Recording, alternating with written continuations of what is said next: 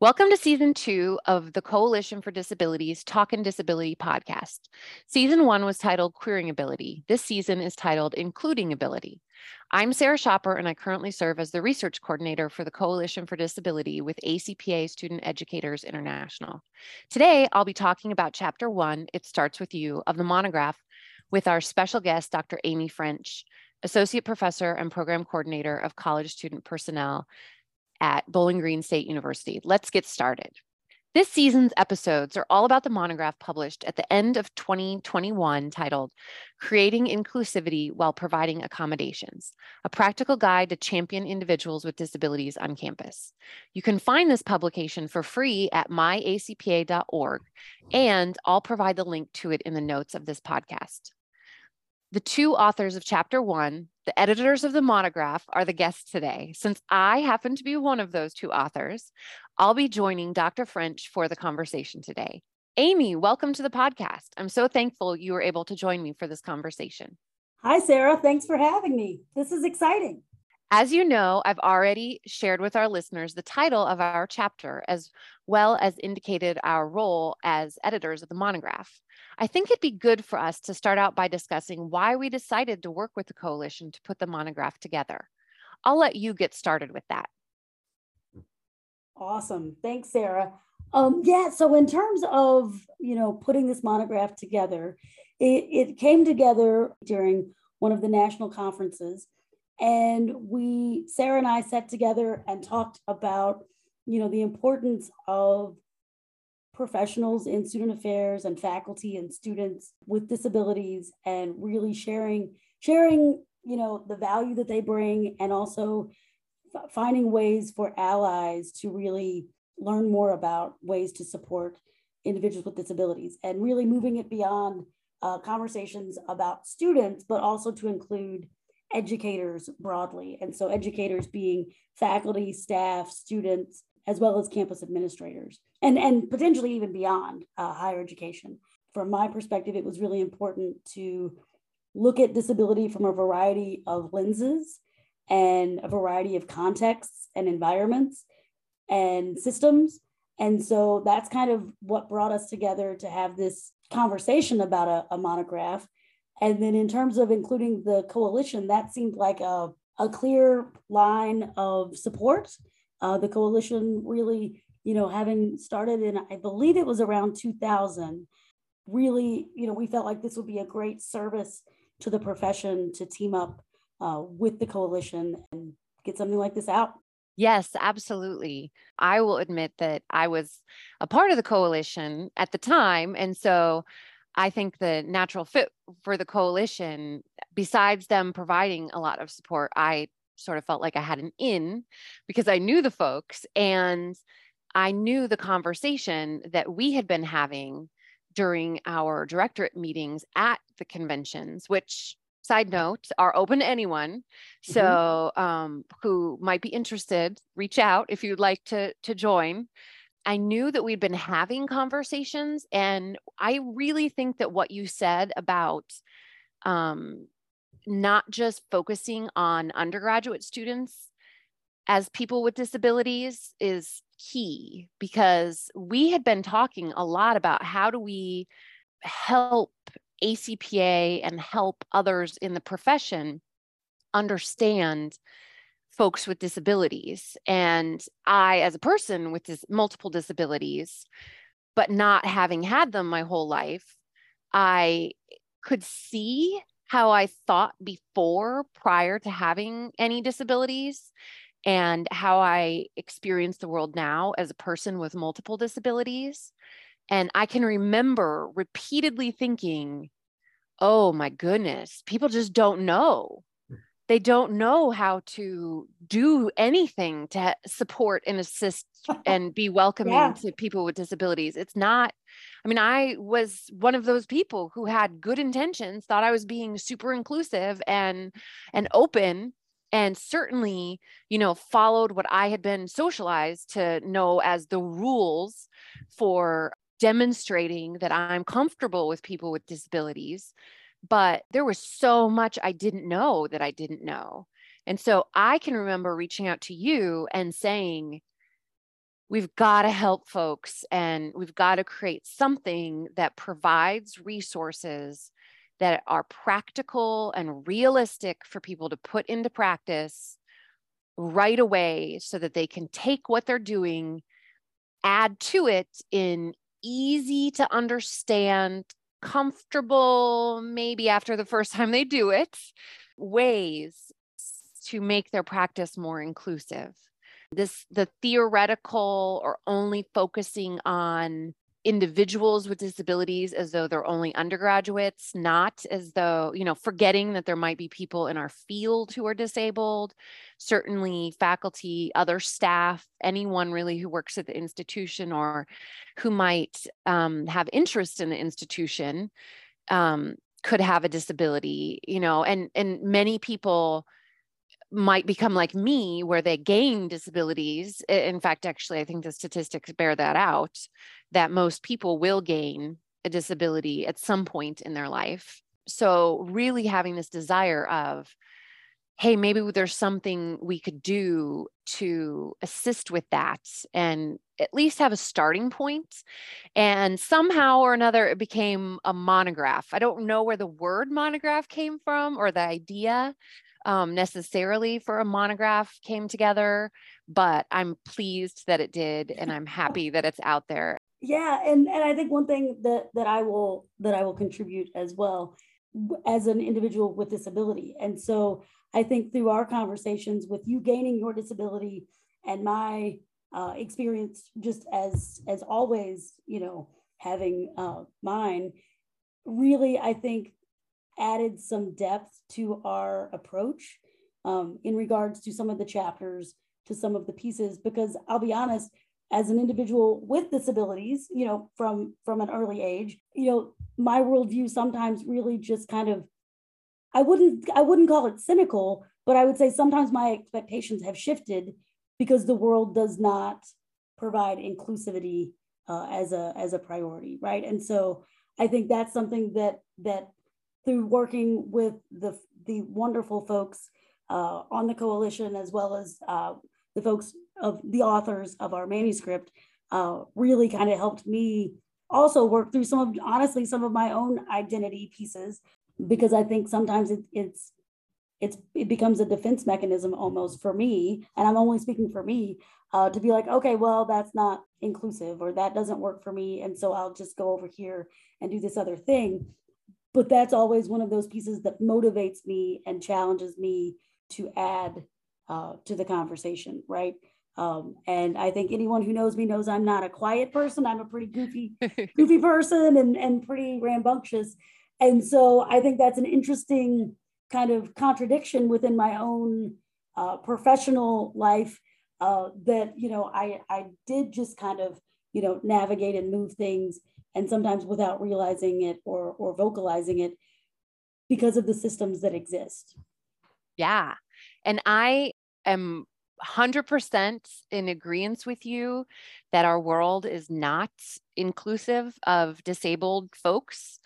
I the way i say it the world's just mean. You know will that turn me into a cynic over time? Am I already cynical and I don't recognize it? You know, I'm probably headed in that direction, but I can say that I've um, greatly valued our conversations because it's the two of us having acquired our disabilities when we did and that being different. It has just led to an eye opening rich discussion that I do think has not only assisted in our monograph, but led to what I'm very thankful for, which is a, a really good friendship. And we've talked about this a little bit, but um, I'll put it out there because the next question I was going to ask for us to discuss is about our experience with the monograph's topics. I know that I for me when we were thinking about putting something together some of the the categories it was like, whoa, there needs to be something to help folks with this because there's nothing out there. And I will put out there an example of that is career stuff. So, job searching as a person with disabilities.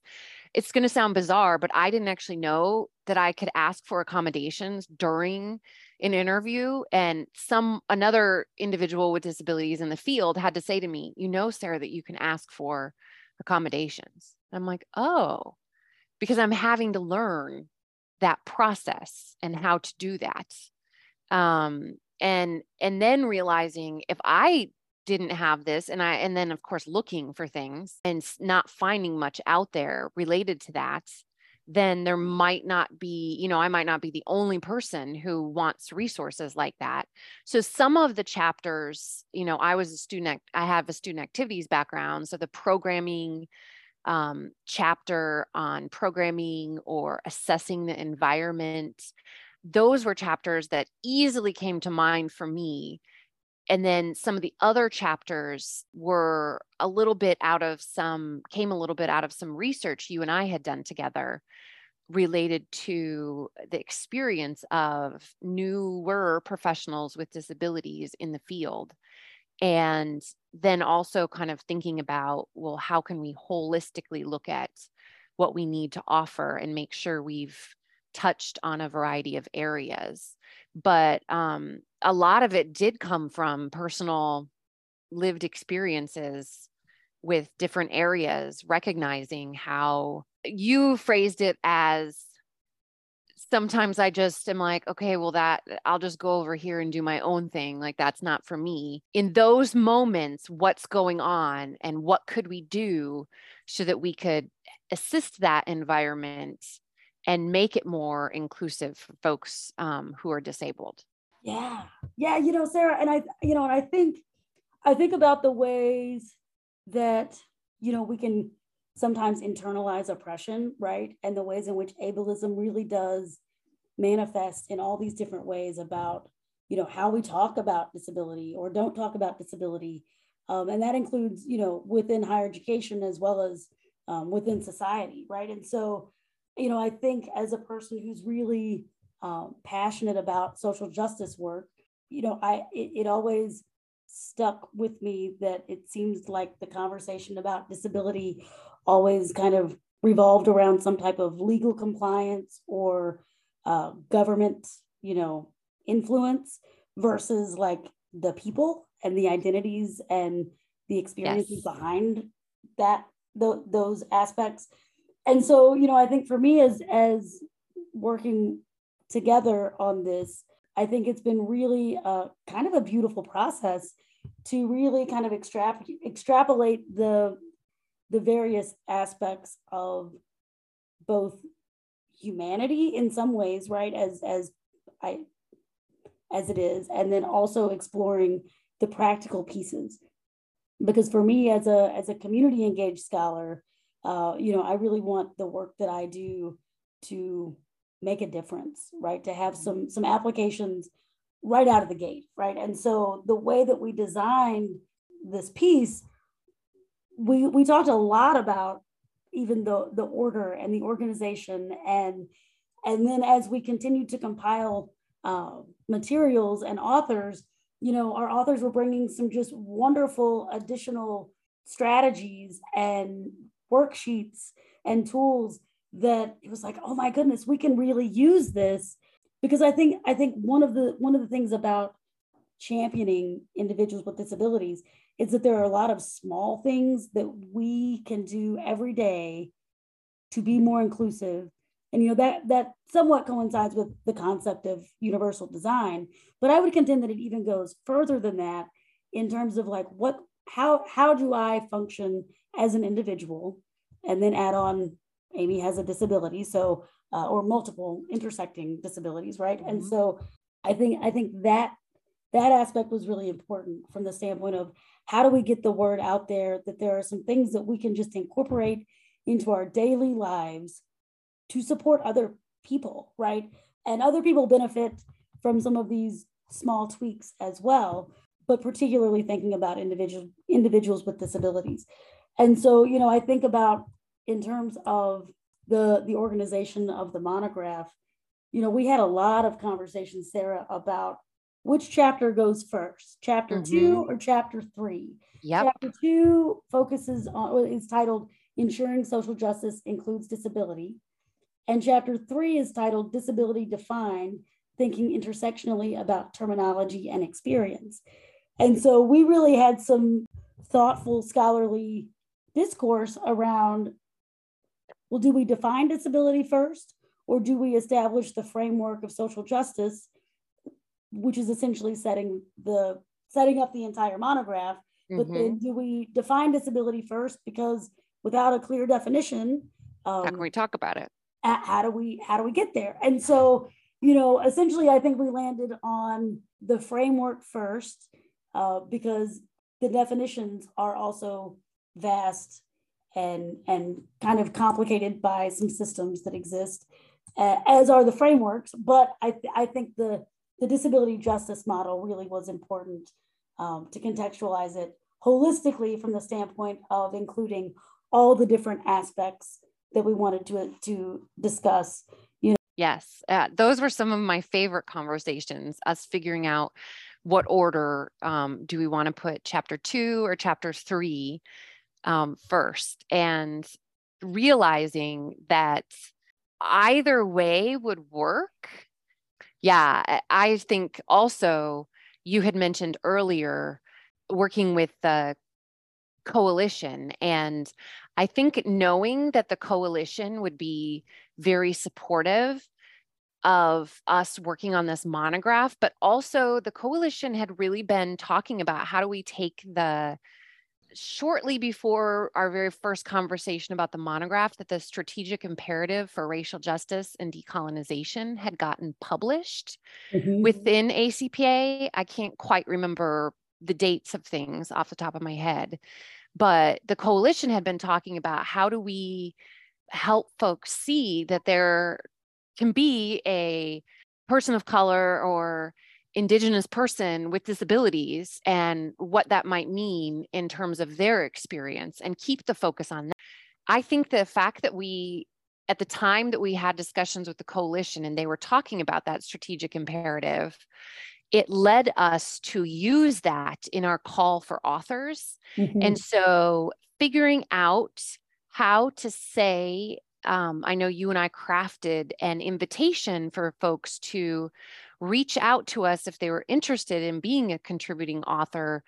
And in that call for um, contributors, we specifically said that we are really looking for that intersection between disability and and i love the fact that we ended up putting multiple authors on a chapter and i think that that was really important for us to do because i'm just a big believer that uh, the more folks work with others the richer the end product becomes and i also think that it not only helps them to um, get to know each other. And many of them have indicated to me that now they have this colleague and this friend that's out there that they maybe didn't know before this happened.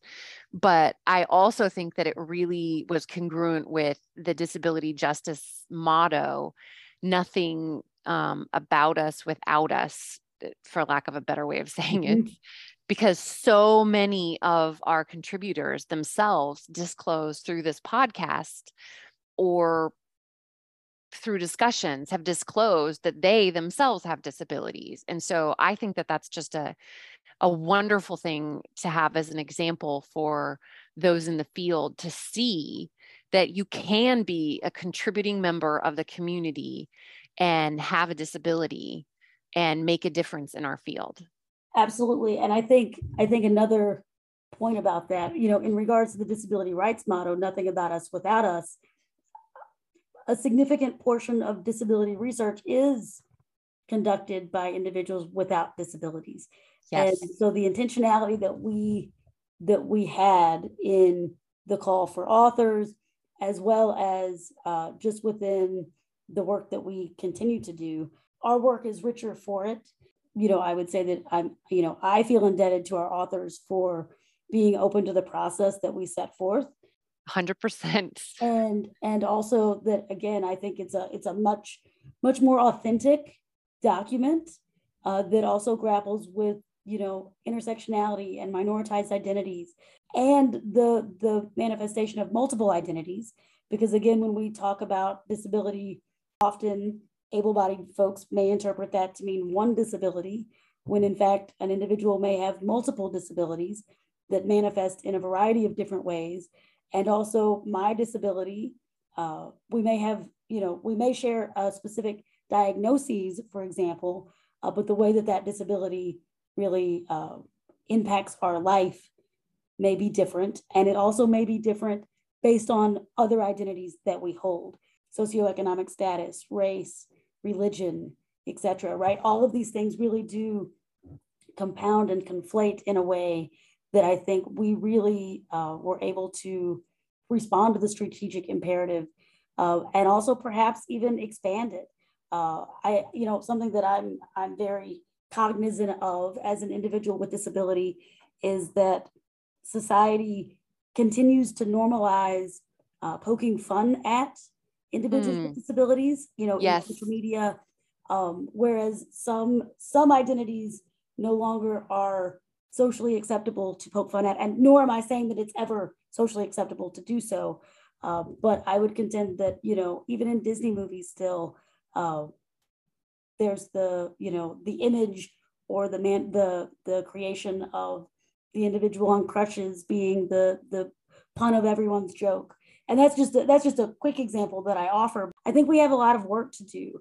And i think that our hope and goal in utilizing the strategic imperative really was to share our story and celebrating the fact that our story also is the story of, of many others. Yes. And i know that we purposefully had an intentional conversation where we just said to each other like look at us. We're two white women mm-hmm. and we're absolutely missing things so i loved working with you and being an editor for our authors i will say that i greatly appreciated the support from acpa and i know that one of the other reasons we really wanted to work with the coalition and the association is because we knew that they would put our monograph out there and make it available. And if someone had, for example, a screen reader and the monograph wasn't loading properly and they needed it in a different format, ACPA has been wonderful to go through it and save it as whatever that person needs or update the file that's out there on the on their website but i love the fact that graduate students new professionals folks who traditionally uh, often aren't rolling in the money um, can acquire this information for free. And I love that you and I have a mindset of that's the kind of work that we want to do. As you said, the we want to make a difference in our community. And I think that working with ACPA has really allowed us to do that. So it's not behind some wall where you have to pay for a membership in order to get access to it, nor is it something where you have to pay for it on its own. One of one thing that I don't know that we've mentioned yet was we really designed these chapters to be freestanding as well. And yes. so I've actually uh, nerd level, uh, you know, free share here. I've even mentioned it during conversations with upper level administrators to say, oh, you know, you should really check out chapter chapter eight or you know on integrating disability into campus programming um, or chapter seven providing accessible professional development uh, i've actually mentioned that and sent them the, just a specific chapter uh, because we know that folks are busy and may not you know be as excited to sit down and read 10 chapters plus the appendices. However you know the resources out there and sometimes you know we designed it in a way where a well-intentioned person can sit down and read uh, a specific chapter on a topic of interest um, or you know again they've they've been you know a campus educator has been confronted with a specific scenario and hopefully they can sit down and read one of these chapters and come away with some tools or nuggets of knowledge that help them move forward and respond to that particular situation or again kind of transform some of their um, practices. And so I think that's something that that is really exciting about this also. Yes. Yeah. Yes. I think um I will put out there that something that I am now um, passionate about related to accessibility, which is what the next question I was going to ask you is if um, there's any specific way you can identify that you took something from this and have now incorporated it in your practice. Something that I have done, and of course, I can't ask that question without knowing that I'm going to ask it of myself and I have to share, is that I am so ultra passionate now about making sure that wherever I am um, at, whenever there is a video being shown. And I've actually been in several professional development opportunities over the last several years in which I've spoken up and said, Can someone turn on closed captioning? You know, at the beginning of a video, or uh, so small that it could be easily overlooked or really does that not need to be on you know they get in the way of being able to see something but the research bearing out that we all, whether or not we necessarily need them, we all benefit from having them on has been um, a good enough reason for me to ask for them to be on, whether or not I know that there's somebody in the room who needs them. And so to me, that has definitely transformed my practice and made me feel as though I'm a little bit of a um, advocate for closed captioning. And I love that in Google, you can do it in a gazillion different languages, although I recognize that the translations are not always perfect and it leads to giggling for different reasons. But I also really appreciate that because I know that not everybody's that offers the accessibility checklist. Um, I I incorporate that in my program coordinating role uh, with campus events, with campus planning. I share it with students um, trying, you know, again, just making that a part of that event planning process, um, infusing that into the, you know, the multitude of checklists that we have when we're planning large scale events or small scale events. You know, oh, did, did we order the food? Okay, have we done this? Have we done this? What's the layout of the of the space? Those types of things. Those those are are lists that I would have had anyway, but then add to them the accessibility checklist wherein you know i'm asking okay you know what is the layout of the of the space also how is it accessible right and so um, you know do we have enough seats for everyone but also can everyone actually utilize the seats and spaces um, another example that i have is in my in my classroom i try to create a space in which people can respond to their bodies as needed right? And so my courses tend to be about two hours and 45 minutes um, in length, um, three hours on the schedule, right? Because there's usually a break in there somewhere, hopefully. Um, and and allowing people to get up and walk around and take wiggle breaks and take take moments um, when their body tells them they need to do something to respond to that, as opposed to fighting it because we're socialized to to sit in a space and be still and and pay attention to class. Well, just because someone's wiggling doesn't mean they're not paying attention. In fact, they may be able to pay attention more because they're not fighting their body's response or a pain, you know, a moment of where they're experiencing pain or or what have you. And so that's that's another aspect. And then the last one that I would share would be um, related to the accessibility tool in Microsoft Office. Mm-hmm. And so checking the documents that I disseminate for accessibility.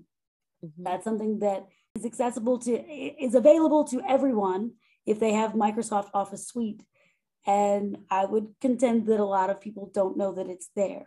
And so that's a, that's a very easy go to my go to go into the the option setting, click the accessibility checklist, and it actually walks you through step by step where there may be uh, an issue and you can resolve those. And it, and it offers suggestions on ways to resolve the issue to be more accessible. And so those are, those are three things.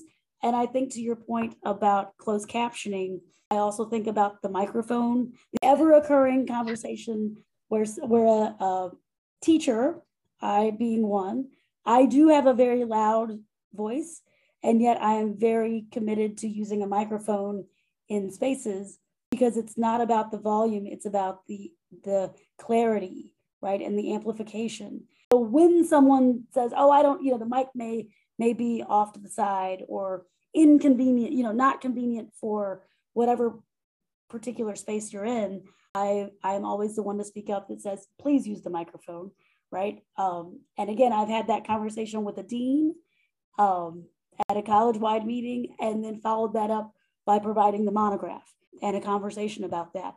It problematizes that type of behavior, but also trying to to model appropriate, you know, accessible and inclusive behavior. Um, because my my small level of discomfort in perhaps hearing my voice amplified in a large room um, should not supersede someone's ability to actually engage in that environment right? And so so i think having those types of conversations um, I've, I've utilized the the manuscript in quite a few ways to again engage in discussion uh, but also trying to to demonstrate ways in which we can we can do better. And i'll i'll i'll be the first person to admit i can do better. Um, there are things that i i continue to try to figure out how to incorporate um, and also things that may have just floated by me because of the privileges that i have associated with the specific types of disabilities that i also have. They would have some tweaks and some additional contributions to add based on a variety of other factors right? And so um, so yeah, I think I think that's those are some of the practical pieces uh, that I've in, incorporated into my daily work. Wonderful. I absolutely would love to be a student in your class. Um, I have a left leg that sometimes likes to bounce up and down without me being able to do a darn thing about it. And I've had to learn to just accept it and go with it.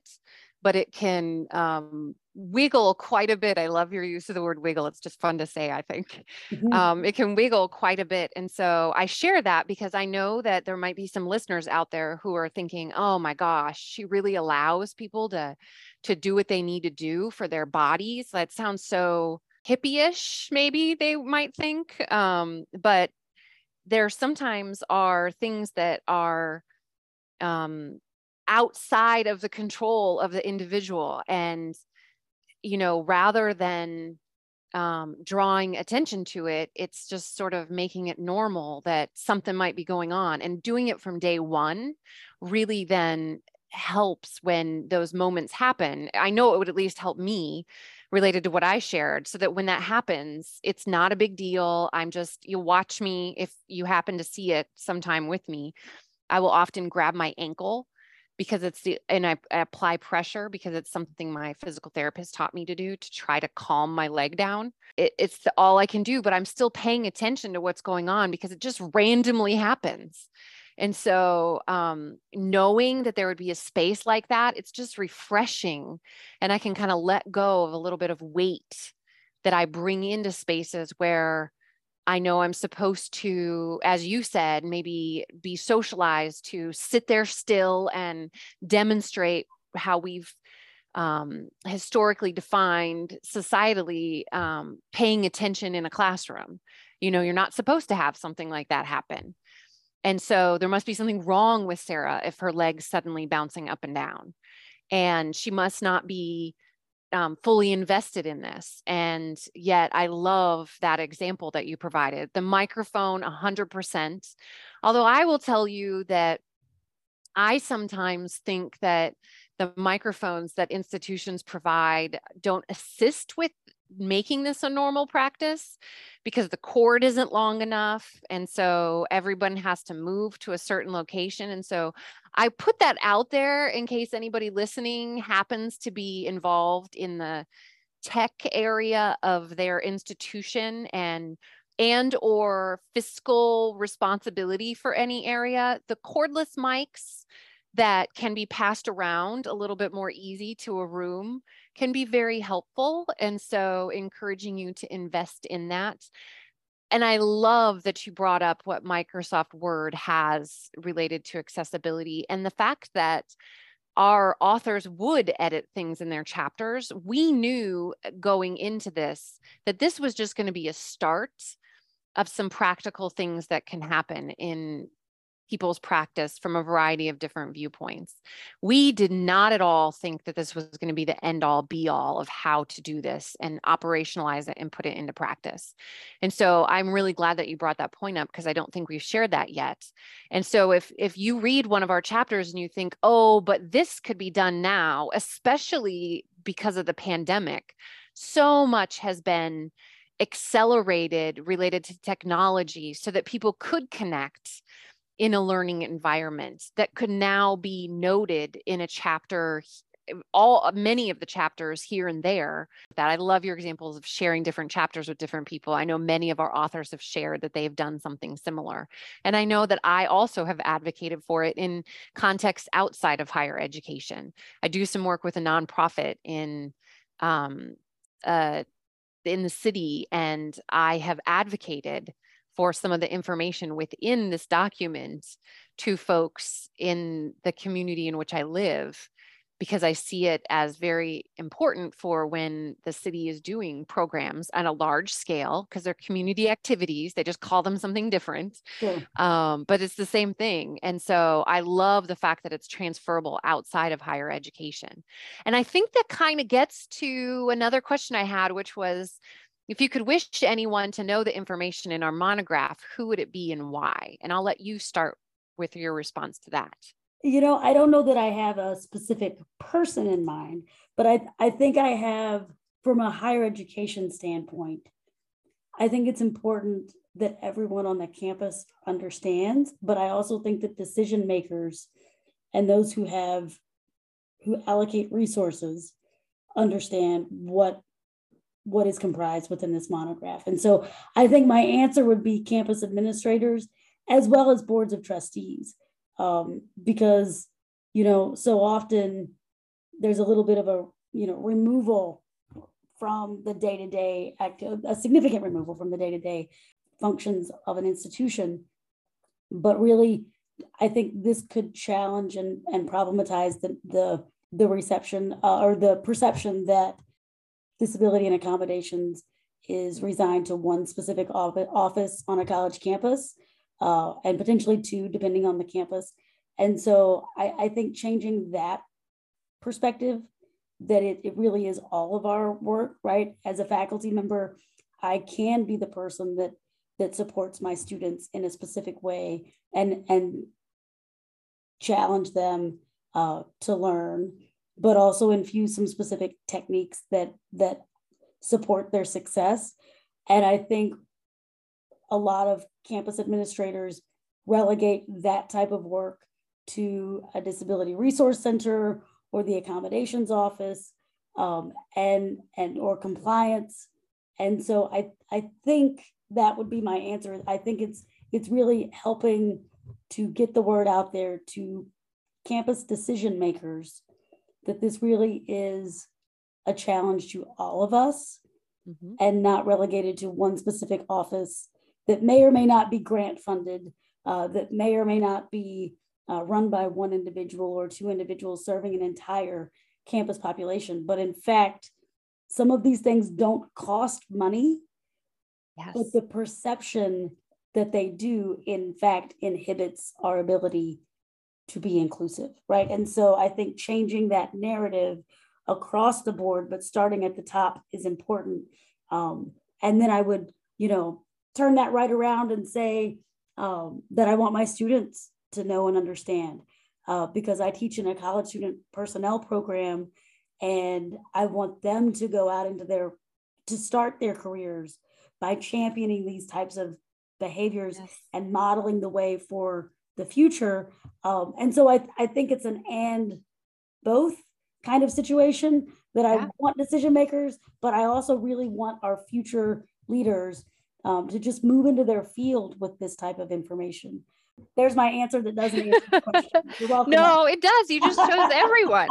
So you didn't leave everyone me. to know. That's right. You didn't leave me too many folks. So um, yeah, I would underscore, bold, highlight. Um, Yes, yes, yes. And um, the only thing I would add to accentuate from what you just said um, is folks with disabilities specifically not because I think they need to know this information. I I also don't want you to think that just because a person has disabilities means they know all of this. Because I, as Amy, um, you shared earlier in the last question, we're all still learning this. I, you and I are. I think our authors would say that they are, but it's a, it's a process over time um, to make our practice more inclusive um, and accessible for folks with disabilities.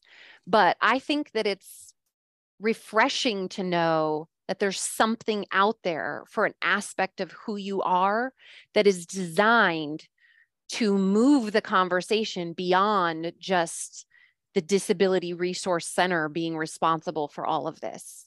And so I would want anyone with disabilities to know the information, not because they have something to learn, although I think that's also a good reason for them to, to get the monograph, but because I think it could bring them a level of relaxation and oh okay like someone speaking to a part of who i am and just the the comfort and support that comes with that when you have that feeling or that experience i think can just be something that there's not a lot of that out there for folks in higher education especially not faculty and staff with disabilities as you were saying for up and coming student affairs professionals um, there's just not a lot of that out there. But even undergraduate students you know seeing that there's something that's speaking to an aspect of who they are i think can just be really powerful. And then with the way that we designed it and who our authors were and contributors were i can't help but think that there's potentially some models of a whole wide variety that folks might be able to look to and be like, oh, look, there's someone else who's similar to me that's making it, that's contributing, that's doing something. I could be like that and having that example. And and I do think that the vast majority of us know how powerful those examples can be when you can find them. And this helps and make it makes it a little bit easier to be able to find them. I am going to turn our conversation a little bit to us personally. And Amy, I'm going to ask you if you could please share with us a little bit about your educational background and three words that you would use to describe yourself. Only three? I know. okay. So I went to Kentucky Wesleyan College uh, for my undergraduate, and I got my bachelor's in political science, and that is in Owensboro, Kentucky, so Western Kentucky. And then from there, I moved to Chicago, where I attended Loyola University Chicago and pursued a master's in social justice. And that's really where I found my roots in both social justice work, activism, community organizing, and the power of education. And from there, I found my way through some uh, professional ventures and career in um, program coordinating for lung health initiatives, and then um, eventually navigated my way into higher education, working in alumni and advancement at a small private institution, or actually several small private institutions. As many of us know in student affairs, if you're working for a small private institution, that means you're wearing a few different hats beyond just you know, alumni or uh, fundraising and advancement work. But I was also working with leadership, with student leadership organizations and advising some specific organizations and uh, working with student initiatives. And so, all along the way, throughout this entire process, I was very much an involved student. And I was working in student affairs and student government, in leading campus protests, in organizing campus events and leading uh, student groups. And so throughout this whole process, uh, it wasn't until I actually began my PhD that I learned really about the student affairs profession. And so it was through the PhD process um, at Indiana State University where I was really able to hone my, my passion for social justice and uh, diversity and inclusion work and couple that with student affairs and higher education leadership work. And so that's that's the long and short of my educational journey. Um, but I really, I've really enjoyed the process, and I think I will continue that. You know, as a as a very uh, curious person, and that's one word that would describe me. Um, okay. That I think I I don't know that I'll pursue an, another degree, but I do have some specific competency areas that I would like to continue pursuing.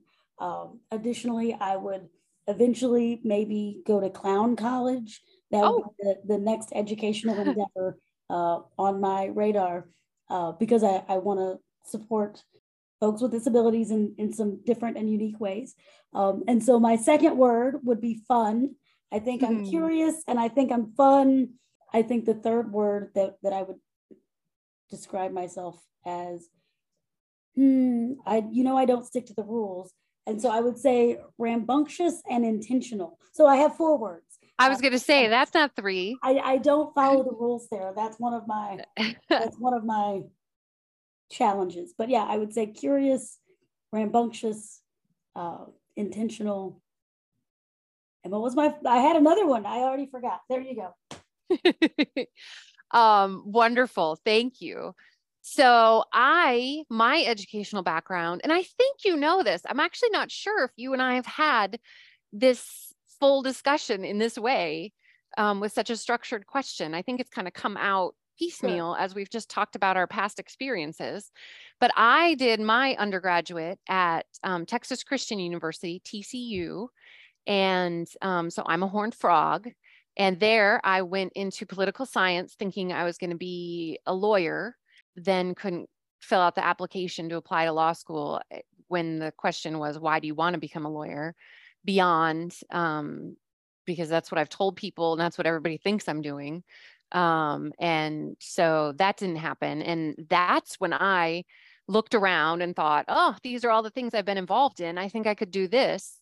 And I reached out to some folks on campus who were in the leadership office. And the person who was working there that I had gotten close to was moving positions. And I thought I could apply for this job.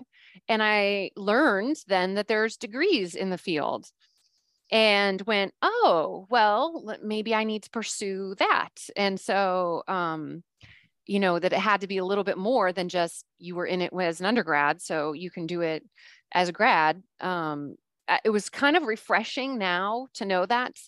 And so I went off to Miami University in Ohio and got my master's degree there. And then I went and worked for a while. And um, in Virginia, I purposefully know that, and I mentioned Virginia because while I was in grad school at Miami of Ohio, I, you know, I'm sitting there in student development theory class and I'm thinking, this is all great and good, but aren't we phrasing all of this as though we ourselves are fully developed? And I'm not quite sure that we are. And it really, really um, stuck with me. And um, my advisor said to me, you know, that sounds like a really good area for a PhD if you ever want to go on and explore that. And so she planted the seed in my head. At the time, one of the institutions that she also planted a seed to my head to was the University of Maryland in College Park. And Virginia is real close to um, Maryland. That. And so I knew that that might be geographically a location I ended up. And so I love the institution I was at, and the work I was doing was student activities stuff, is just how I'll classify it, a variety of things. And so I went off to then, after leaving Virginia, to Maryland, and I did go to the University of um, Maryland College Park. And that's where I pursued my PhD. And I did study the development of student affairs professionals and continue to be super passionate about that, which is very congruent with this work that we've done together here. And then I have moved into a wide variety of roles post that as a practitioner, continuing on in student activities. I've done some consulting. Um, I'm primarily a faculty member now, but I absolutely love doing what needs to be done to make a difference in the community, which is all not one word. So the words that I've come up with are hard worker. Think that that's one word. I don't actually think that it is, but I'm making it one word.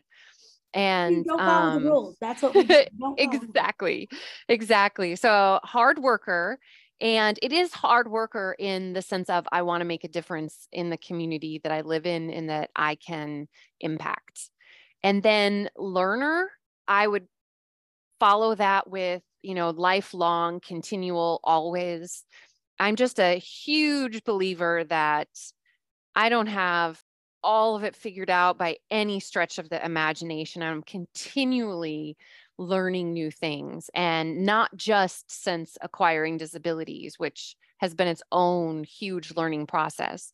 But there is so much to continue to learn about in this world the older I get. And maybe that's just the natural way that life happens for all of us. But trying to reframe sometimes when I'm frustrated with a experience and um, instead of seeing it as a challenge seeing it as an opportunity to learn um, is something that i do and i know it can probably annoy folks around me when i do that and verbally say it out loud and they hear it but it is the reframe is very important to me to then be able to navigate through some of those challenges.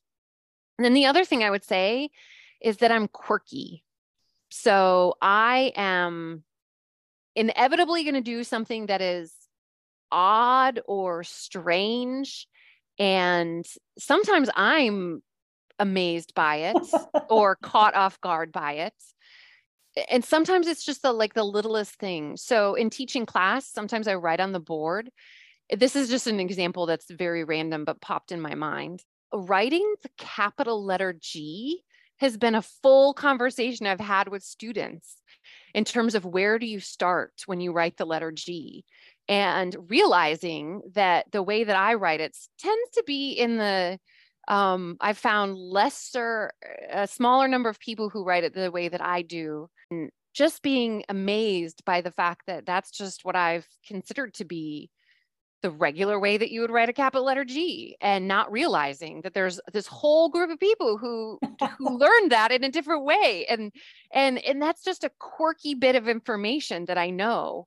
Again as I shared having this leg that sometimes is wonky and acts out and so just embracing it and attributing myself to just being a quirky person and owning that that's a part of um, how I am in the world and um, yeah, those would be the three the three words that I would use to describe myself. Awesome.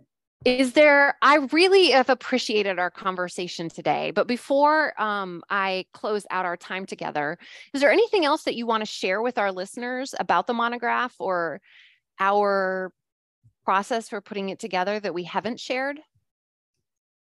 I think we've we've it's been a great conversation, Sarah, and I I think we've covered a lot of really important bases. I think the the one piece that I might extend, uh, maybe maybe two points that I might extend out. One is that really it does start with us mm-hmm. and our work, and the title of our chapter was intentional, knowing that it's an introduction chapter, but we wanted to give it a title because it really we are all a part of this process and the actions that I can the the steps that I can take both to grow in my understanding of both my disability and recognizing that my disability is not expansive beyond my disability um, and that those there are shared experiences and some crossovers um, but that it does start with me to begin to to unpack the layers of my beliefs and thoughts about disability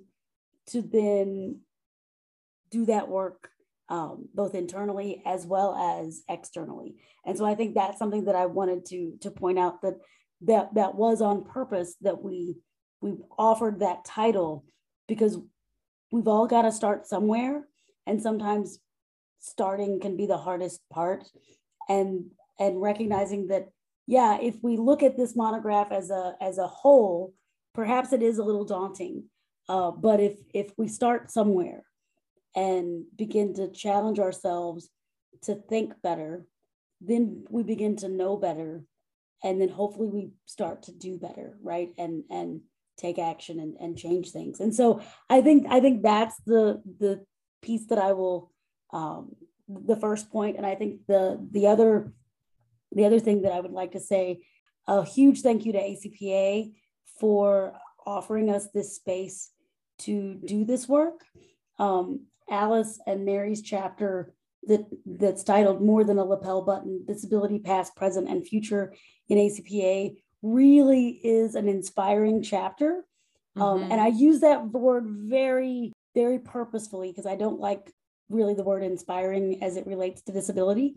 Um, that's a personal preference, but I think that this chapter is inspiring in and I use that word because Alice and Mary's chapter demonstrates the collaborative effort and the community that came together to support and champion individuals with disabilities, both as uh, from allies as well as folks within the community. And I think that is, to me, that's the inspiring piece. The inspiring piece is that the entire whole came together to support and champion this particular coalition.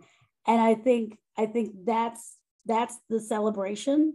And for me, that's the excitement that that this monograph continues to generate is that ACPA remains committed to doing some of the hard work, to ask some of the hard questions, and and that we have the opportunity as members of as scholars, as practitioners, to continue to engage in difficult conversations, being well intentioned, and trying on new approaches to enhance the work that we do. And so I think I think that's the that's the last point that I would like to make that truly um, it's pretty exciting to have some organizations out there that care about people to change to change the narrative. Mm-hmm. Absolutely, I agree with you in terms of thanking um, those folks and. Um, I would only add to it. I just want to also um, reiterate that we are very, we very much feel indebted to our um, authors. And so we appreciate them um, reaching out and stepping up to be contributors to this monograph. It would not have happened without them, it, as well as the coalition for the work they're doing to get the word out about the monograph. And finally, I am thinking that whoever's listening to this, whoever takes the time to read the monograph, I just want to say thank you for that because you are demonstrating that you're the kind of person who I mean, this would be congruent with my one of my three words, learner. You're congruent, um, demonstrating that you're the kind of person who wants to continually improve and learn and grow. And I can't help but be very thankful for that. So I just want to say thank you for um, spending some time with us today, and as well as to thank you, um, Dr. Amy French, for joining me to discuss this um, monograph and our chapter. It starts with you with our um, so for our listeners to be able to listen to this. Um, I greatly appreciate it. So thank you for taking that time today. Well, thank you, Dr. Schoper. It has been a pleasure. It's always fun. Yes. And if you haven't had a chance yet to read our monograph, Creating Inclusivity While Providing Accommodations, a practical guide to champion individuals with disabilities on campus, I encourage you to do so. The publication is available for free and can be found at myacpa.org. A link to the publication will also be added to the notes at the end of this podcast. I hope our discussion today was beneficial to you, our listener. Thank you for listening to season two, including ability of the Coalition for Disability Talkin' Disability podcast. If you enjoy our show, please rate and review us wherever it is that you found this podcast. While you're at it, don't forget to subscribe and be sure to come back next week for a discussion about ensuring social justice includes disability. Until then, this is your host, Sarah Schoper, and don't forget to include ability. This podcast was created by the Coalition for Disability, ACPA College Student Educators International. It was produced, recorded, and edited by Sarah Schoper. Including Ability is season two of the Talkin' Disability podcast for the Coalition for Disability.